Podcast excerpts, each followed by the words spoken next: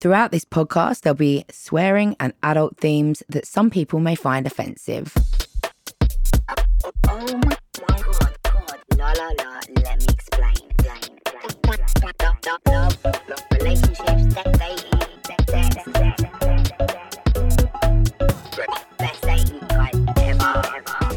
Hello and welcome to It's Not You, It's Them, but It Might Be You. And Mondays are the day where I deep dive into a hot topic, something that's popping up on social media or in the news. But today I thought we'd do things a little bit differently because I'm here with Grace Campbell, who's going to be my amazing guest for the next couple of alternate Friday episodes. But today I wanted her to join me on the hot topic for today, which is off the back of the fact that a lot of high profile rape and sexual assault trials in the media have gone not guilty recently. Um, for those of you who don't know Grace, she's a comedian, an author, and an all round fabulous feminist who has spoken openly about her experience of rape in the media. So I thought it'd be really good to have a conversation between the two of us about this because the social media narrative around the recent trials that have gone not guilty have been really negative towards the victims. And people are saying things like anyone who falsely accuses another person of rape should be sent to prison. This is really awful. And I think a lot of people who have been raped or victims of sexual assault are looking at these narratives and looking at these court cases and thinking, well, what's the fucking point in ever reporting? Because this is what people think about all of this. And it got me thinking about how many women contact me in my DMs all the time, telling me or asking me rather about situations that they've been in and wondering whether that was rape or that was sexual assault because they just weren't sure because of how they behaved during the scenario or, whatever. So I wanted to have a real chat about that because I think that as women, I don't think I know one woman who hasn't been in a situation that is what might we say like grey area, like borderline rape, sexual assaults, when when it actually technically is a rape or a sexual assault, but you don't quite realize it maybe until after or until you've had some some hindsight. Do you is that And the same with definitely, uh, yeah. I mean, one hundred percent. I mean, there's not especially because it happens all throughout life, but when you're a teenager, there are so many questionable things that happen, but you don't have the language to talk about it or say you don't really know what's right or wrong as well, because kind of everything's a first. And I've got so many friends who had things happen when we were teenagers. And only later on, like a lot because I've spoken so publicly about things that have happened to me, that they've then come out and been like, do you know what? Like, I feel like this person that we're kind of still friends with, you know, like that we went to school with did something to me that was obviously not right. And then you always think, like, does that person know that they've done that? Do they know how much they've harmed you? By doing something that probably like at the time you, you they wouldn't have known that you weren't like comfortable with it. I mean, consent's such a like it's such a tricky thing to talk about, and that's why people like what you were saying feel legitimized to say, well, look how many people make it up because the legal system just does not support like survivors of rape and like violence. it's such a traumatic- It's so they they say it's so impossible to prove, and there are so many hoops that they make you jump through. And like I, I know people who have gone to the police with like so much physical evidence, video evidence, like so much stuff, and still haven't been able to put that person in prison. Yeah. So yeah. it's an impossible task, and and it puts you. You know, I get I get so depressed whenever like something like this happens because I'm think of how many people that's gonna stop from being put away for the things that they're doing, Yeah. and it gives people who do rape license to think they can get away with it as It- well. It's so fucking complex because really it comes down to a jury and whether the CPS, the Crown Prosecution Service in the UK, is obviously the people who make the decision about whether a case should go to trial or not. They will make that decision you know, based on whether the CPS think that a jury is likely to say yes or no. And juries are really, they're just normal people. They are the, same people who are sitting there in Instagram comments saying, anyone who lies about rape, da, da, those people can get called up on juries. If you have a CCTV of a total stranger pulling a woman off the road outside a nightclub, we know that most juries are going to go, that's terrible, that can't happen. When it becomes really complex, is that kind of thing of, yes, I voluntarily went to this man's house, I voluntarily laid in his bed with him. He can still then go on and rape you, but it's very hard to get a jury of just your normal lay people to understand the complexities of how that can happen. And you touched on something so interesting there, which is that it's not only just the challenge of us understanding as p- uh, possible victims, like actually that shouldn't have happened. Even though I wasn't screaming and saying no, no, no, no, no, I'm pushing him off, and even though I texted him the next day to see if he liked me, that was still rape. But it's also the thing you touched on of like, this is not some monster. This is not some predator. This is some really nice guy who's actually like your mate and he's in your friendship circle and he's not got some big history behind him. And all his mates would stand up in court and say, he's not like this. And like you say, I think a lot of young women end up in those type of situations where you're just not sure and then you can't say anything because you know exactly what the community thinks of this man or your friendship group think of him. So it's really this impossible place to be in. And I think like that's what I always say when I get into arguments about like high profile cases is that for somebody to go through what they're going through in terms of coming out and saying that someone like, you know, with a massive platform and a huge fan base and a huge following has raped them, they're not only putting themselves up to what you've just described with like your community, that is millions of people that if they find out who you are are going to harass you and your life will be completely destroyed. Like there's no getting over the trauma that that consists of. Why would you do that involuntarily if it didn't happen to you? And that's the thing that like makes me so angry where i i wrote an article like last year i don't know if you saw it in the guardian. It was about when i was raped in america the year before.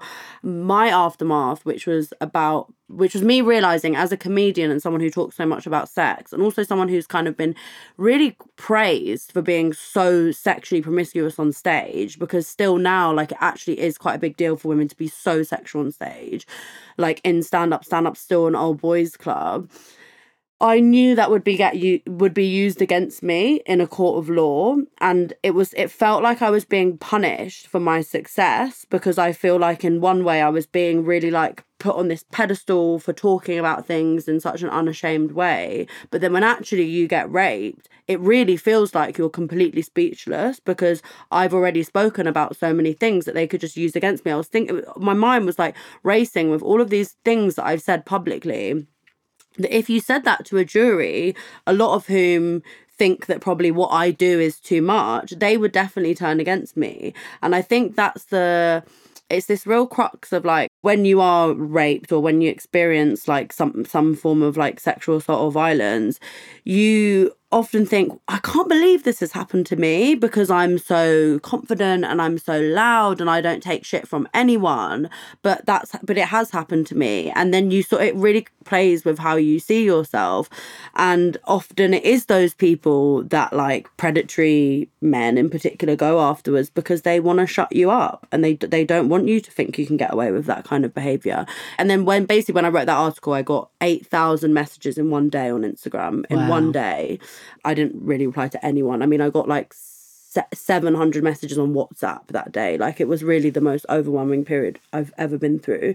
And I've still not replied to most people because obviously it was just so traumatic. But uh, all the messages that I saw said the same thing, which is that something similar happened to me. You know, you're getting with someone and you're having fun and it's like a fun time until it isn't. And that that can be true because if it's happened to you, right? The thing about like consent and like all of this stuff is you know when you've been violated. You hmm. feel it. Like it's hmm. not something I can stand up and hold in a bag in court, but you feel it and Yeah. you have to live with it for the rest of your life. But it's so hard to prove in a sort of like physical form. Yeah. That's what everybody was saying and it was like comforting in a way but also deeply depressing because it's it happens to everyone Yeah. we all go through it we all know someone who's going through it and we're all completely powerless and then these high profile things happen and it makes you feel even more useless Do you ever wonder how celebrities order food? Like, is Sarah Paulson a Diet Coke or a regular Coke girlie? Some peasant coke? No. Or how does Sofia Vergara order a pizza? No, nothing. No tomatoes. I cannot eat tomatoes. No tomatoes? Yes. Are you cool with mushrooms? Not really. If these are the details you need, and I know you do, I have the podcast for you. I'm Jesse Tyler Ferguson, and on my podcast, Dinners on Me, I take some notable friends of mine out to dinners in Los Angeles and New York City. Listen wherever you get your podcasts. That thing was delicious. Hi, guys, it's me, and I'm here to tell you about another Sony Music Entertainment podcast. Now, I know you all like to have a deeper look and get under the skin of a subject, otherwise, you wouldn't be listening to me deconstructing hot topics and getting into the nitty gritty with all your dating dilemmas. So, I think you're going to love getting curious with the fabulous Jonathan Van Ness from Queer Eye. Every week, they deep dive into conversations with a variety of experts on some really, really important and eye or ear opening topics like the history of abortion and the science of sleep. Get excited, get curious, and listen to Getting Curious wherever you get your podcasts. There's this whole thing around how people believe you should behave after trauma. So, like the example that I gave earlier, where you might have been in a situation where you've been violated, raped, sexually assaulted, but you can still find yourself texting that person after or, or, or, or not screaming and shouting or fighting them off or whatever. You, you know, we can have different physical responses. You can go into freeze where you're literally just frozen.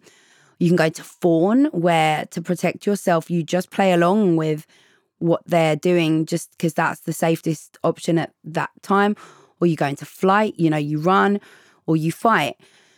And I think the general public believe that anyone in a kind of rape or sexual Would assault situation, they would fight or they would run.